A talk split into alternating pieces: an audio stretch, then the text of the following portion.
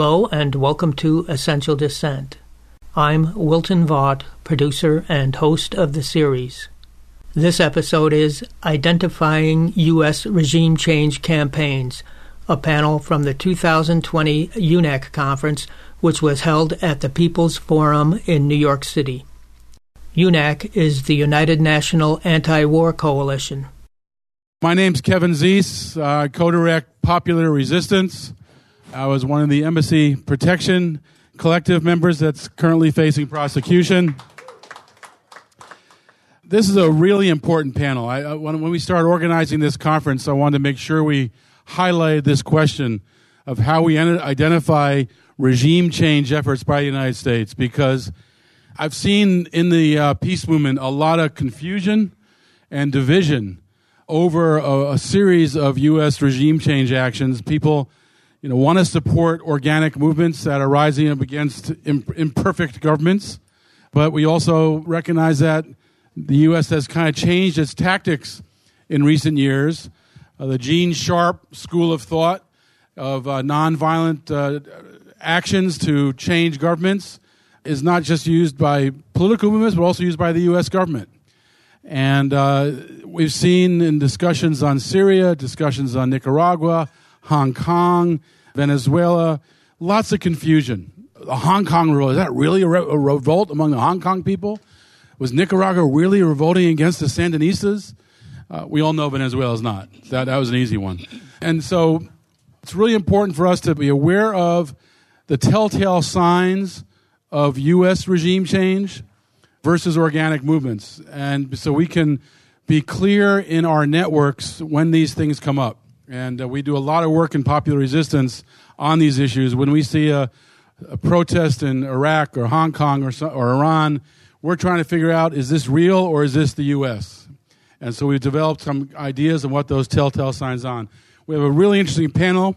We're going to be looking at uh, regime change efforts in Iran in the 1950s, the Ukraine coup, which was the most open U.S. coup before Venezuela, and then Nicaragua. And I'll be talking about some other uh, that aren't covered after we hear from the panel. So we're going to start with Iran. Nouri Roneghei, after the CIA coup d'etat uh, against the uh, in the Shah's repression, Nouri's family was forced to migrate to the United States.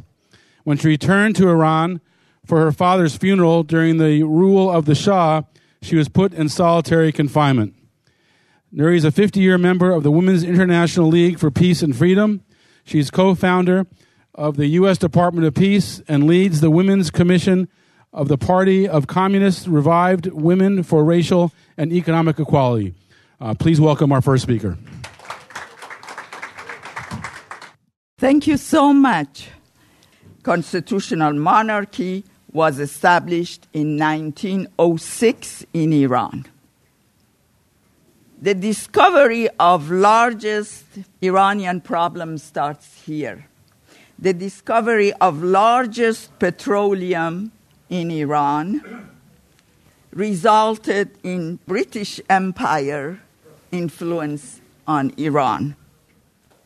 Darcy was a contractor from Australia that made contract with Shah of Iran to extract oil. And after 10 years, it, Iran had discovered the oil. And then British right away bought the contract without Iranian consent or knowledge. Anglo-Iranian Oil Company was created and then became British Petroleum which they were ruling on Iran about 40 years. And after that, British carried a coup d'etat in Iran in 1921 and brought Reza Shah, the last dynasty, to power to renew the oil contract because it was 40 years of it was gone and now it was only left 20 years and they wanted to renew it and actually Reza Shah renewed the contract for another 60 years. And Reza Shah, when he came to power by British imperialism, imprisoned Dr. Mossadegh, which we will get to know him. In 1951, Prime Minister Dr. Mossadegh received the vote of public to nationalize the British controlled oil industry. The contract was only 16% of net profit to be given to Iran, and even that was not given, and the books were not opened. So Mossadegh, when came to power, asked, "Let us see the books and find out where the money that we are entitled is going." Even that British was not willing to do that. Then, despite British pressure, including economic blockade, and that is more than seven years ago, so we are used to blockades. and military blockade by British when Dr. Mossadegh started to nationalize oil. Nationalization of oil took place. And during Mossadegh, Italy was trying to buy oil from Iran when we were encircled militarily they overthrew two ships, two Iranian oil ships on the ocean, and didn't let Iran to be able to sell its own oil. After it was nationalized, then British knew that needs to get help from United States. During Mossadegh, I need to tell you, I was about 12 years old. And we all lived in Iran. And it's really amazing to remember how Dr. Mossadegh not only nationalized oil, but gave such a pride to people, and also uh, did some land reform and lots of things while we were blockaded by British and United States was not willing to help and did not help. Iranians were putting, including me, we were putting our pennies together to save the government. Children, children were doing that. And people became so politically savvy of what is going on in the world. And then United States in 1953 in their embassy, US embassy, they carried coup d'etat against Dr. Mossadegh.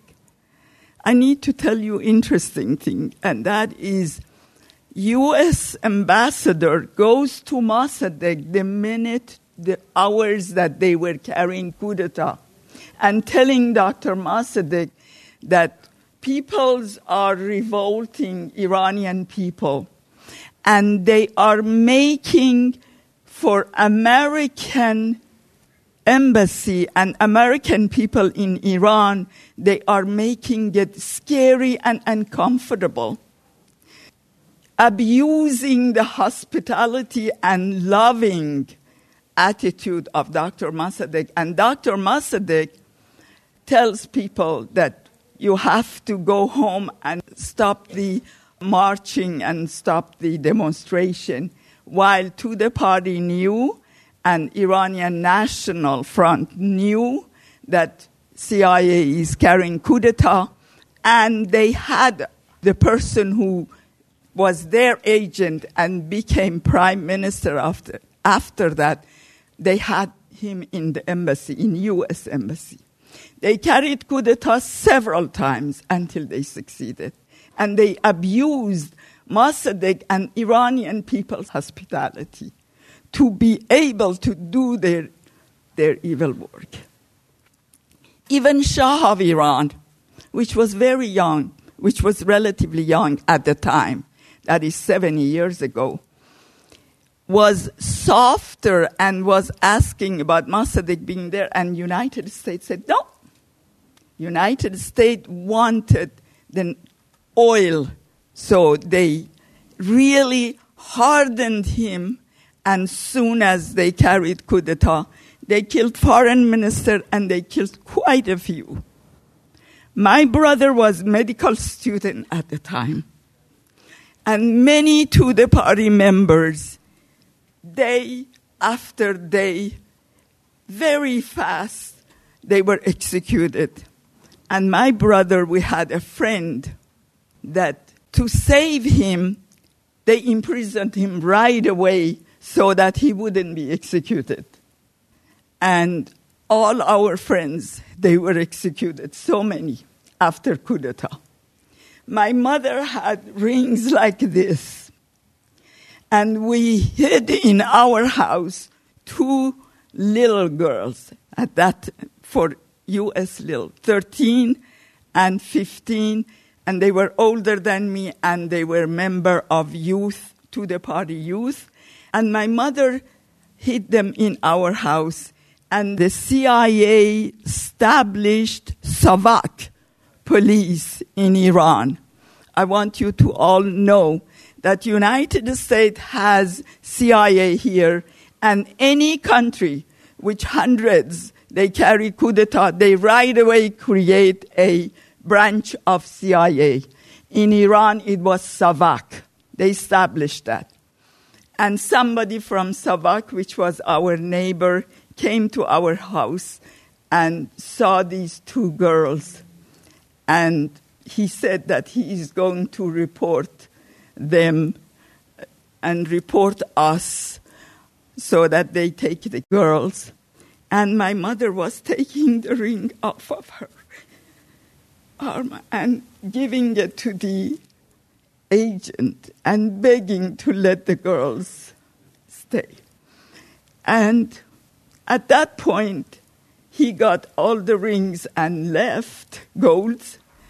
And then we had to get rid of those two girls. 13 and 15, they were killed by CIA, by United States, because they created Savak, which I was in prison later, and they created Evin prison, the most dreadful prison at the time, because that was the first CIA coup d'etat in Iran. Then Iran and United States, of course, they carried contract 40% of Iranian oil came to US and 40% to British and 20% to Holland.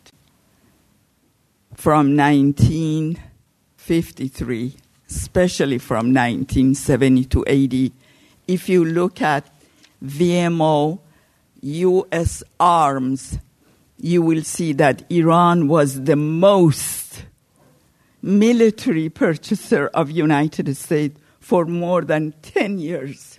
And all those military was used by killing Iranian people inside and Iran becoming gendarme of the region and attacking Dhofar right next to present Yemen. And 15,000 Iranian soldiers, all of the Iranian oil money was used to, to suppress another movement that United States wanted to suppress with our money and our soldiers to benefit US imperialism.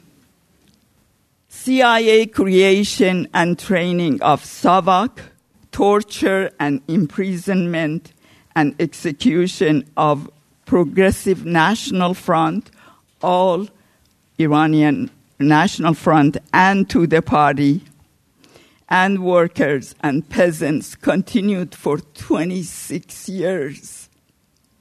And also the neighborhood, Iran with Israel, they were together terrorizing the Middle East countries and killing Iranian in Yemen. Tudeh Party, National Front, was revived eventually before revolution from 1966 to 1979. I returned to Iran in 1978 before revolution. When my father died, I took my mother back home.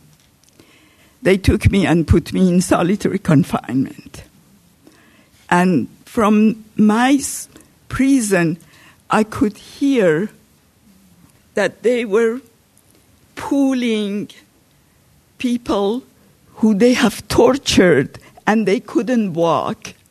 I could hear the feet that somebody, the torturer, is pulling them after torturing him to take him to their cell.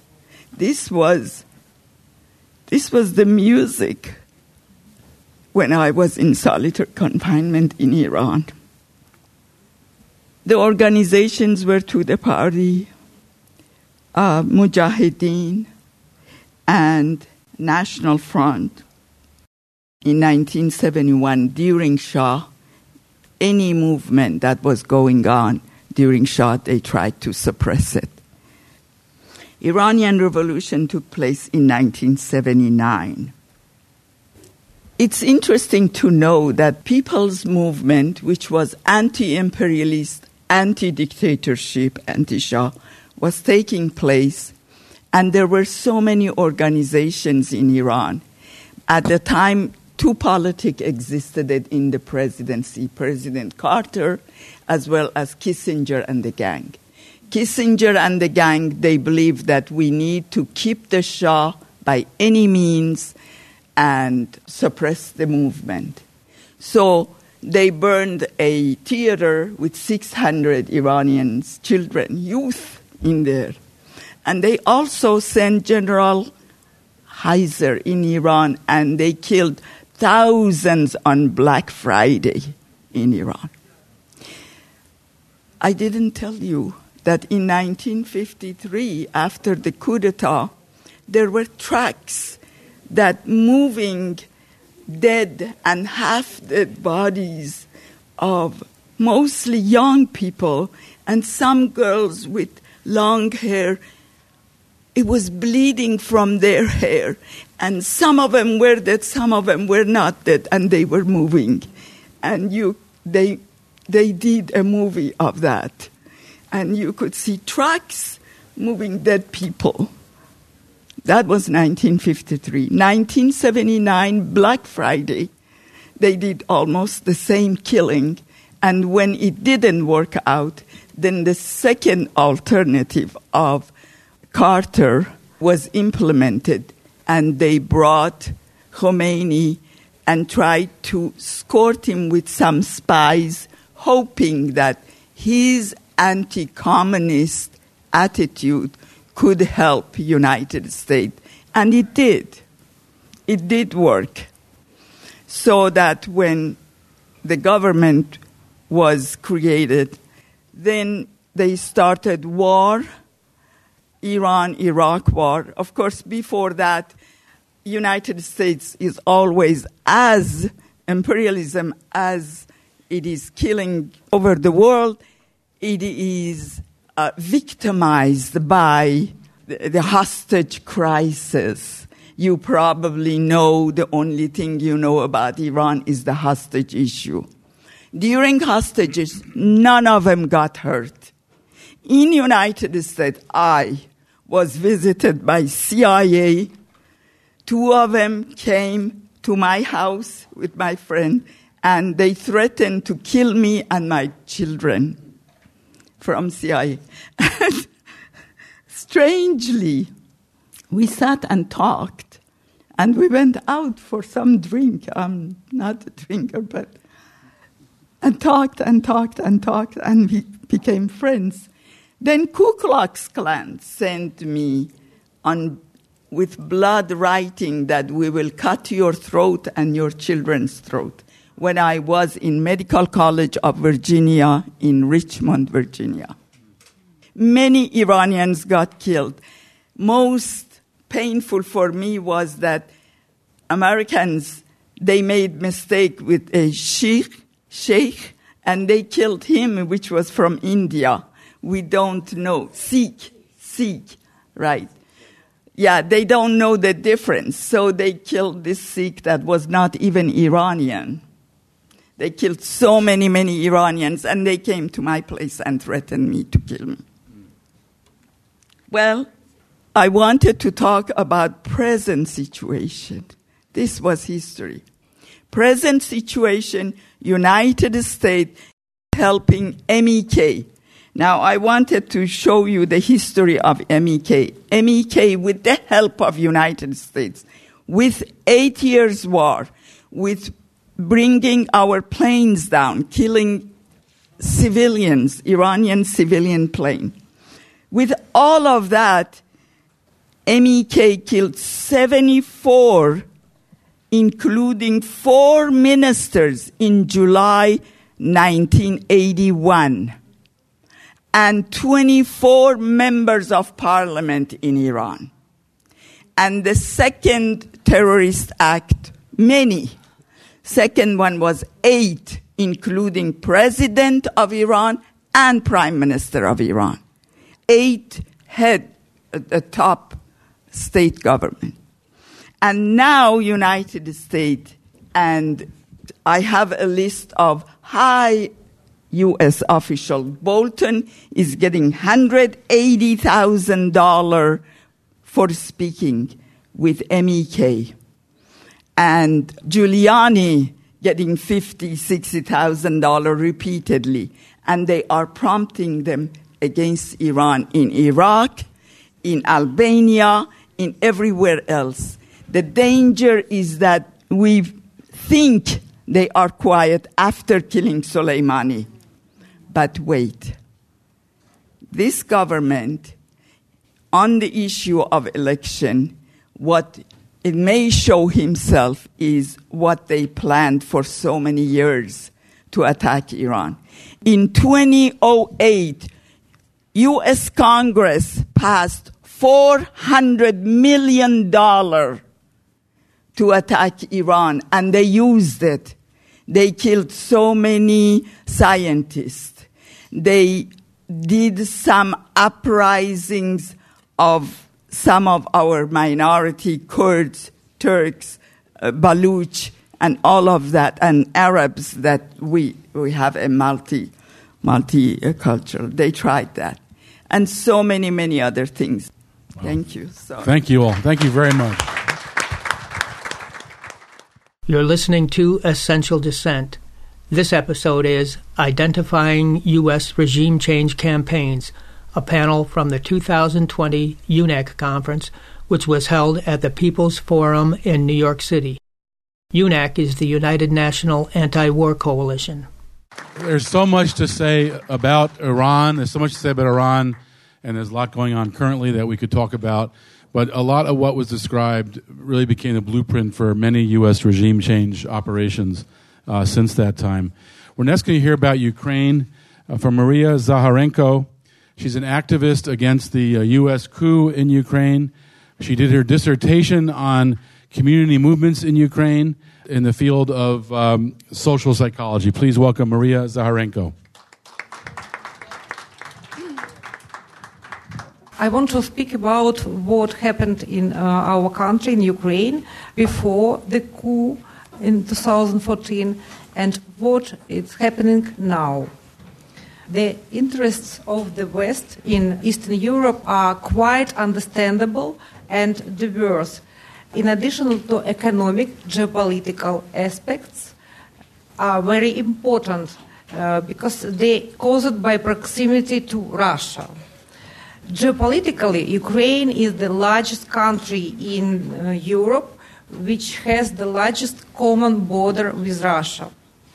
What were the techniques that USA used in Ukraine since the collapse of the Soviet Union to the coup d'etat in 2014?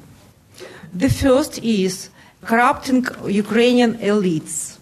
First of all, through very expensive loans given by IMF these loans are so huge and the interests of them are so great that many future generations of Ukrainians will have to pay for them.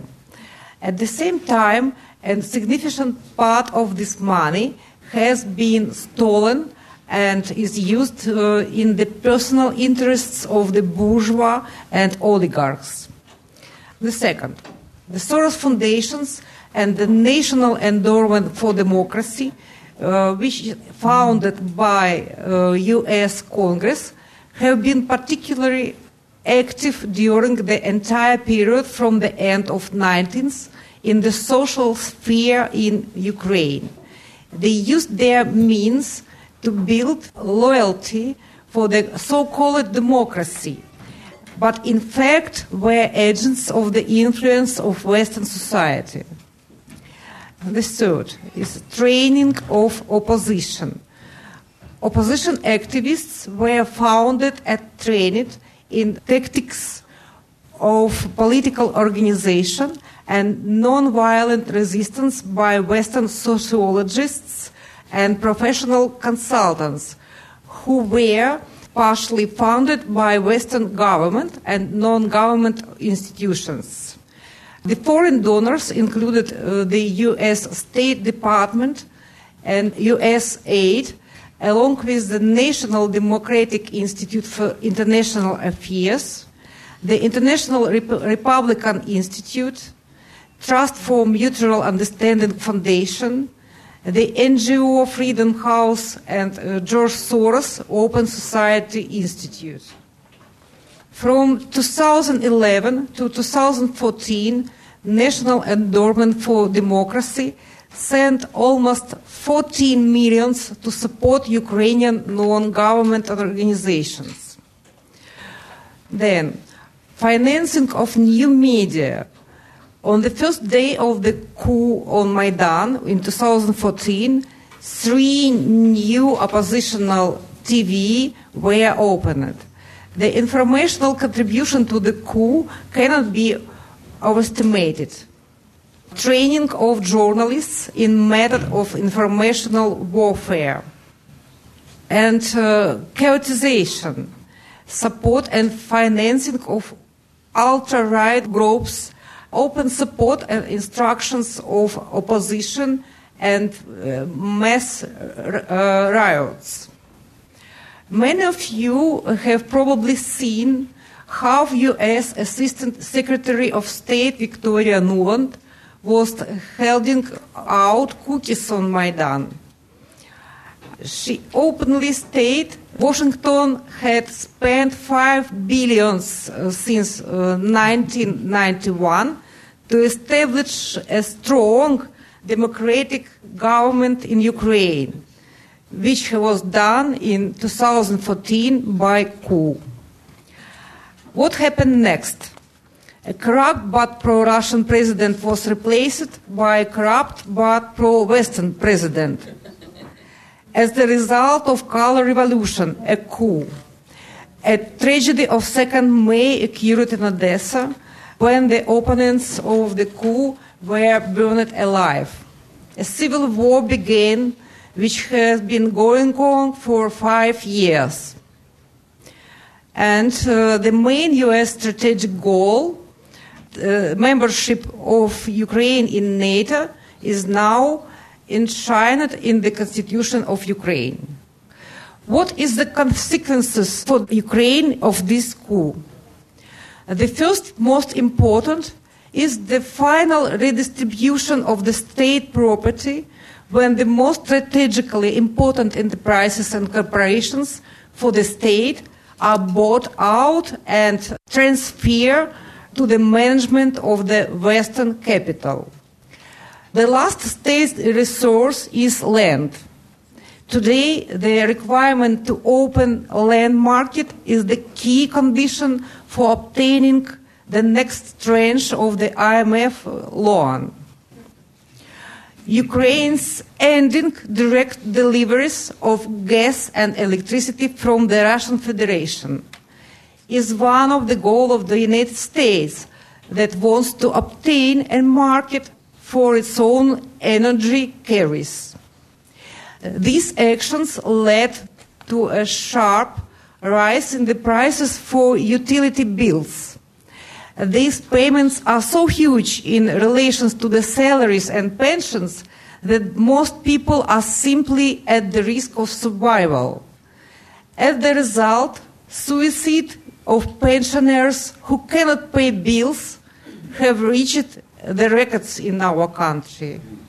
There is a process of destroying of social state. a new labor code is currently begin appear in our parliament, which is provisions as uh, the first abandonment of uh, eight-hour working day through an increase. The second, the right of the employer to dismiss a worker without his or her consent. Refusal of paid maternity leave. And it gives uh, to the collective West a sizable army of cheap labor. Next point is the creation of autonomic church contrary to all traditions and law of the Orthodox Church. It was followed by seizure of cathedrals and property of the Orthodox Church of the Moscow Patriarchate. This is followed by a powerful propaganda campaign to distort texts. The next is uh, the deprofessionalization of all spheres of public life and industries based on the degradation of the educational system. Science and education are simply begin destroyed because uh, external management don't need educational people in Ukraine. This has happened against the backdrop of forced Ukrainization, the purpose of which is to ban the Russian language. Have you ever seen that in the modern country, people would be officially forced to speak a language that is not their native language? Almost 50% of the population uh, speaks Russian. But now they should speak Ukrainian. The next uh, very important thing is the fighting uh, continues in Ukraine. People are dying on the both sides, and we see no real efforts to end blood. This war is, uh, is an extremely profitable commercial event for businessmen from the state administration for the West, the main thing that is hot war constantly smolders on the border with Russia. And Kiev has excuse to ask uh, the West for money to confront Russia. And the main thing that I want to say today is important to know about the recent visit of U.S. Secretary of State Mike Pompeo to Belarus Kazakhstan, Ukraine, and Uzbekistan, where he held meetings with the leader of states close to Russia, Kyrgyzstan, Tajikistan, and Turkmenistan.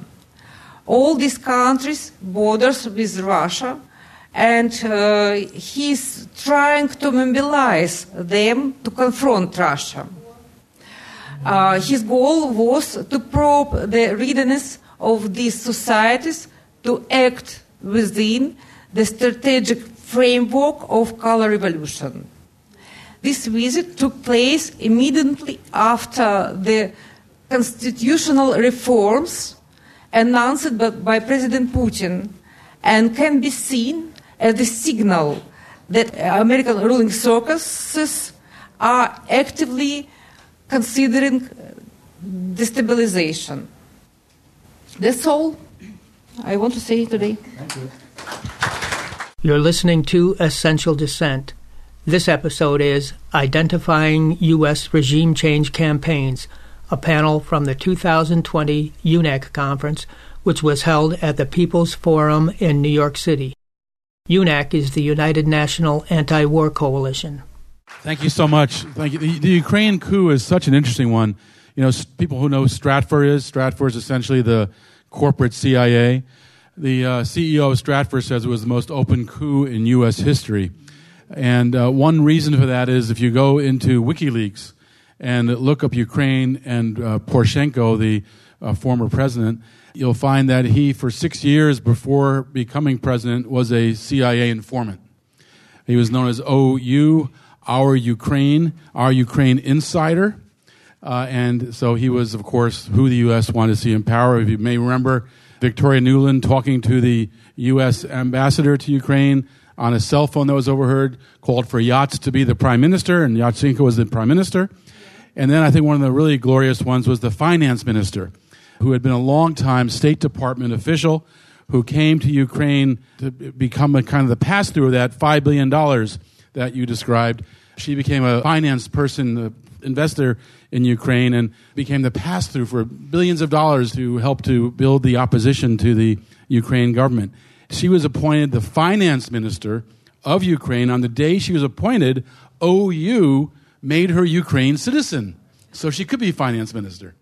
And then, of course, we know about Hunter Biden and that corruption at the gas company. Kerry's uh, finance financier for his campaigns was joined Hunter Biden on that board, as a former CIA official. So really, Stratfor was right in calling it the one of the most open coup uh, in U.S. history. Although I think Venezuela now may have topped that. Let's go to our next topic, which is Nicaragua. Now, Nicaragua is one that was so confusing to people in the United States for lots of reasons. And Jill Clark Gollub, who will talk about that, is a, uh, a Nicaraguan American, lives in the United States.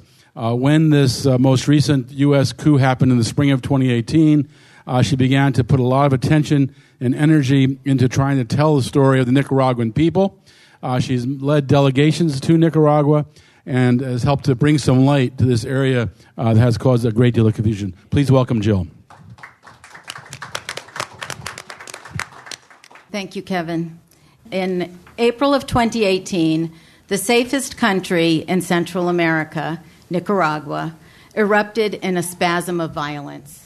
Social media went haywire with reports that the police were shooting live ammunition at students protesting pension reform. Yes, I said students protesting pension reform.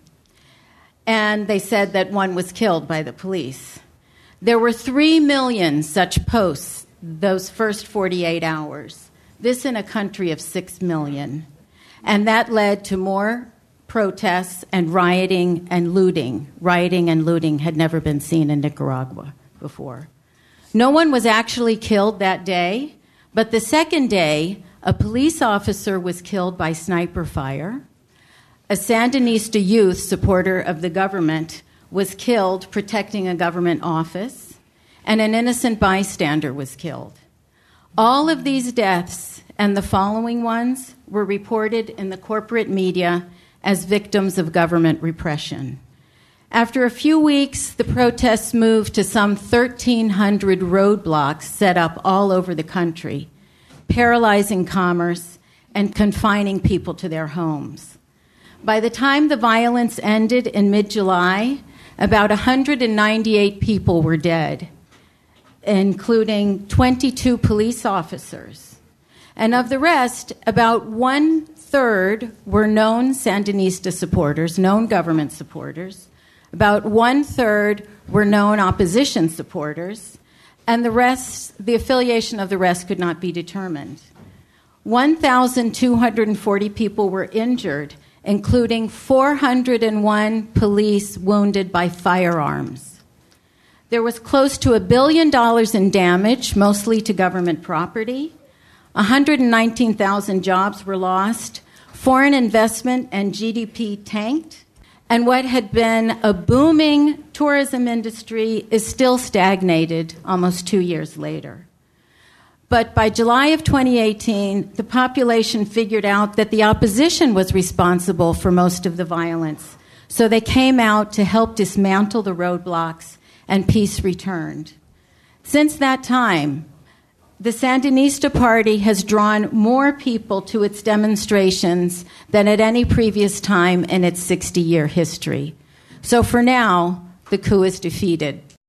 But there are a few things about the Nicaragua 2018 case that peace activists here should be aware of, which can help us figure out whether a country is experiencing a genuine uprising or a regime change attempt. First, if it doesn't make sense, it probably isn't true. When I first heard that the national police were firing indiscriminately on protesters, I couldn't wrap my head around why they would do that. I know that sometimes police officers make mistakes for different reasons and they go too far and they kill innocent civilians. I kept thinking of Kent State, right? But the police don't come out and do that day after day after day. There's an uproar about it, they apologize, but they don't just keep doing it. So, some people who believed the mainstream narrative would say things like, well, that dictator has just become so heinous that he's killing anyone who protests. But that didn't make any sense to me. Mm-hmm. The only police force that I could think of that would have such a reputation was maybe Duterte's police in the Philippines, but anyone with cursory knowledge of Nicaragua mm-hmm. knows that its national police are known for having good relations with the community. This is why the gang problem has kept in check in Nicaragua, which in turn is why our borders are not flooded with Nicaraguan migrants like they are with people fleeing the northern triangle of Central America. So, I mean, to put it in a U.S. context, I think it would be hard for people to even believe that the Baltimore police or the New York police or the St. Louis police were just gunning people down day after day but even more so the Nicaraguan police. Second, it is always fishy if a major incident occurs when the U.S. is trying to impose sanctions on a country. Mm-hmm. Ileana this Cuban American congresswoman who fortunately has retired, she had been trying for almost two years to pass sanctions on Nicaragua and she was getting nowhere with Congress. She needed a big incident to kill the country's reputation so Congress would listen to her. And finally, she and Marco Rubio got their way at the end of 2018 with the passage of the NICA Act. Another important component is we must always think who benefits from the conflict. Mm-hmm, mm-hmm. This is the same thing mm-hmm. of Maidan Square. Mm-hmm. Who benefits from the chaos that's being created? And in this case, with Nicaragua, it was clear that the government had everything to lose and the opposition had everything to gain. The government had won a presidential election 18 months earlier with a large turnout and 72% of that vote. The economy was going like gangbusters. There was an average of 5% growth for the previous years and Nicaraguan's tourism sector was one of the hottest in Latin America. So social unrest and bad publicity was the last thing the government wanted. But the opposition, in turn, they gained a lot of attention and they got international sympathy with the mainstream, mainstream narrative that was spread around the world. Next, context is everything. Social unrest around the world is largely over neoliberalism. Where neoliberal policies are in place, people are protesting them. Honduras, Haiti, Chile, Ecuador. Where progressive governments are in place resisting those neoliberal trends, Venezuela, Nicaragua, Evo Morales' Bolivia, those governments are being pressured by the U.S. And another sign of this is that the protests in Nicaragua were led by U.S. funded NGOs and political parties. And they, they originally just had one demand pension reform, but it turned on a dime to be a demand that the president must resign immediately. Mm-hmm. But in Ecuador, Chile, and Honduras, the protests were led by social movements teachers, trade unions, indigenous people, and other groups. And they had several demands that they had had for years against their neoliberal governments. And they did not insist on the immediate resignation of an elected president. And they also didn't go around destroying government buildings and attacking government supporters. But another thing is in our peace movement here, we must remember that you have to get your news from social movement and anti imperialist media. And you can count on the Washington Post and the New York Times to tell you the complete opposite of the truth when it comes to geopolitics. While things were going on in Nicaragua, I love that quote of Malcolm X. where he says, If you're not careful, the newspapers will have you hating the people being oppressed and loving the people who are Yep. doing the oppressing. Yep. It's Yep. like it's like the Washington Post took that on as an assignment. Mm-hmm. They're doing a really good job at it. Yep. Another important lesson from Nicaragua, and this is an unfortunate one, and it has been touched on here today, and I'm really glad that people are facing up to that. And that is that old friends living in the country may not be a reliable source of information in this kind of situation if they do not have a good anti imperialist analysis and are disconnected from grassroots social movements. American expats in Nicaragua and their friends in the U.S. have unfortunately steered us wrong about what's happening in Nicaragua. The U.S. and its allies have been conducting a disinformation campaign against the Sandinistas for decades, greatly assisted in the past 25 years by disaffected Sandinistas in the MRS political party, the Sandinista Re- Renovation Movement. Now, something we haven't touched on that is also a thread through these countries is a PR firm called Purpose. Purpose is the ones who brought you the Syria campaign and the white helmets mm-hmm. in Syria. They are now operating in Latin America. I do not know for certain that they were operating in Nicaragua in 2018, but their tactic of faking left and going right is perfected by the MRS party. This small group broke off from the Sandinistas in 1995 and is largely composed of people who were from wealthier families, well educated people, many of whom speak English and were points of contact for international solidarity folks in the 1980s. So they do get a lot of attention abroad, although their peak of their support was about 6% of the vote in Nicaragua. In the last 10 years, they haven't been getting more than about 1%. Uh, the MRS likes to speak about social issues that are popular with liberals abroad and with the Soros Institute gay rights, abortion rights, even women's rights. But they have little to say about economic issues. And I can tell you from, I, I'm always curious about how women's rights get turned into this corporate pro war line. And so I asked women in Nicaragua, peasant women, you know, what, what, do, you- what do you think about the mainstream feminists in Managua? And they're like, yeah, it seemed like they wanted us to help vote them into power, but they didn't care about us as peasants. And they didn't care about our seeds, which is something, if we have time to talk about, I'd love to tell you about Nicaragua's food sovereignty um, program and agroecology. That'll have to be outside the panel, but it's very exciting stuff that's going on in Nicaragua. But the MRS is not plugged into these social movements. They don't seem to have anything to offer them. And they did not defend the population in the struggle against the neoliberal governments from 1990 to 2006. And in fact, they've aligned with the right wing political parties before, during, and after the violence of 2018. They exhibit a visceral hatred of anything having to do with Daniel Ortega and his government.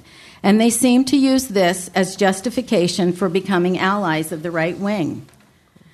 Another very important thing for peace activists in the U.S. to remember is that regime change operations do not spring up overnight. Even though we might learn about them overnight, they are the products of years of carefully laid plans.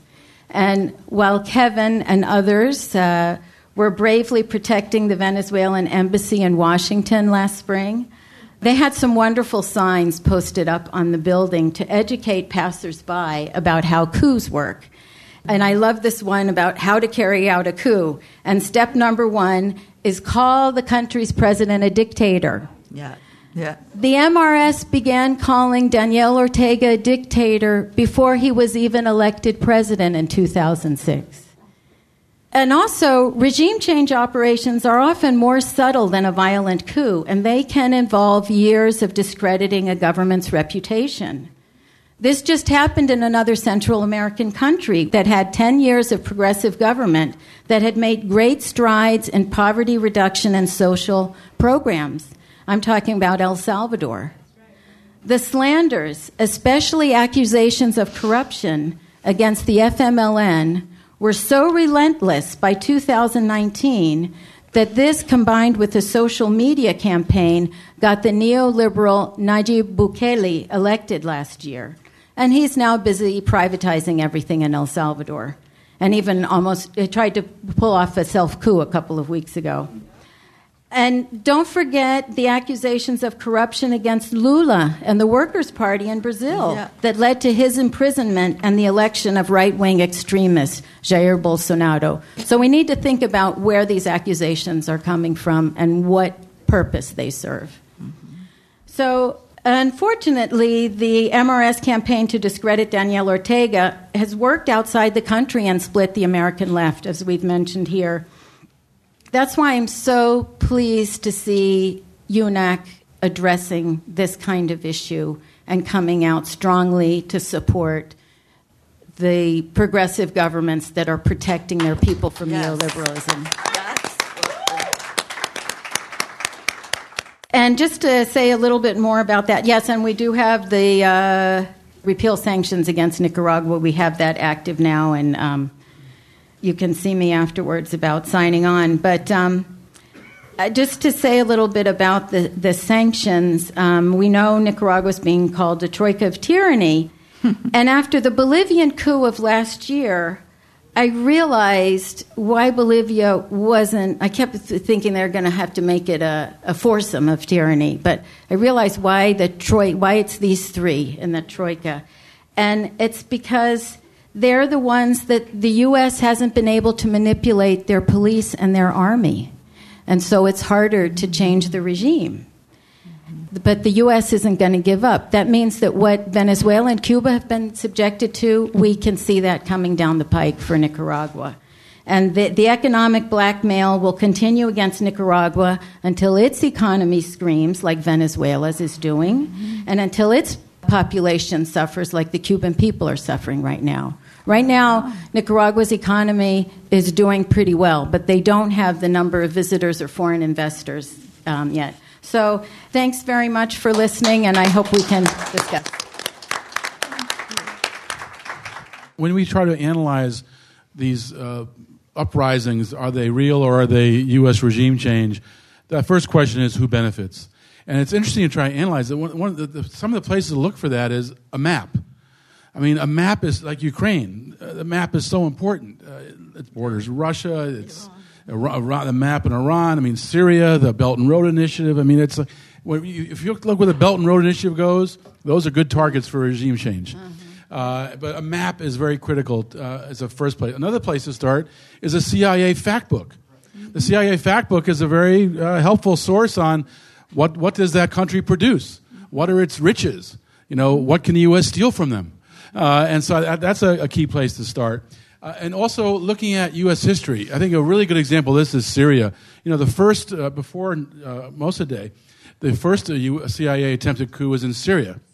And uh, they, they succeeded in removing a government that didn't last very long and became a military controlled outside the U.S., but that was kind of the first attempt. Uh, and then they learned better and succeeded, unfortunately, in Iran. But looking at that history could have told us a lot about the Syrian coup and not been fooled by all the anti Assad stuff and instead focused on U.S. actions.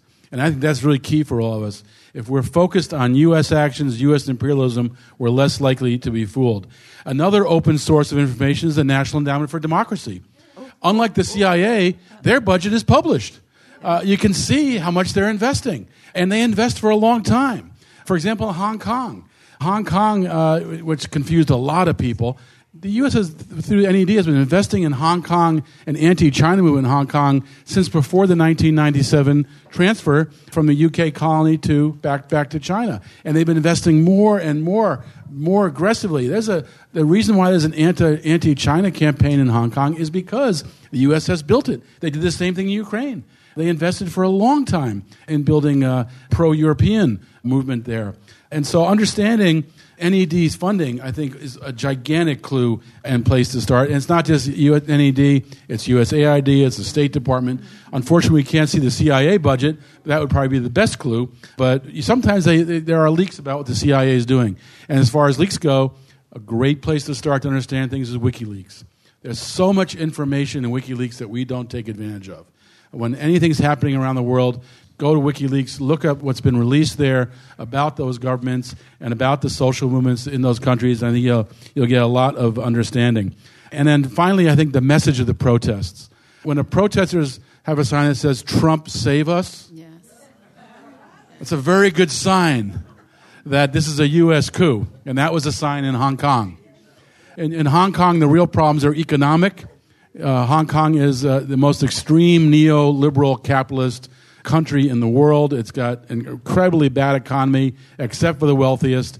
Uh, and yet, those protests were not about that economy. The, the ones that got attention, at least, uh, were about anti China. Even though China does not control the government, China uh, is not allowed to change the economy until it takes full control after 50 years after the 97 transfer began. And so the coup made no sense uh, from that perspective. Uh, and the, the, final thing I mentioned about Hong Kong was, and it was a good example, is uh, the quality of the protests.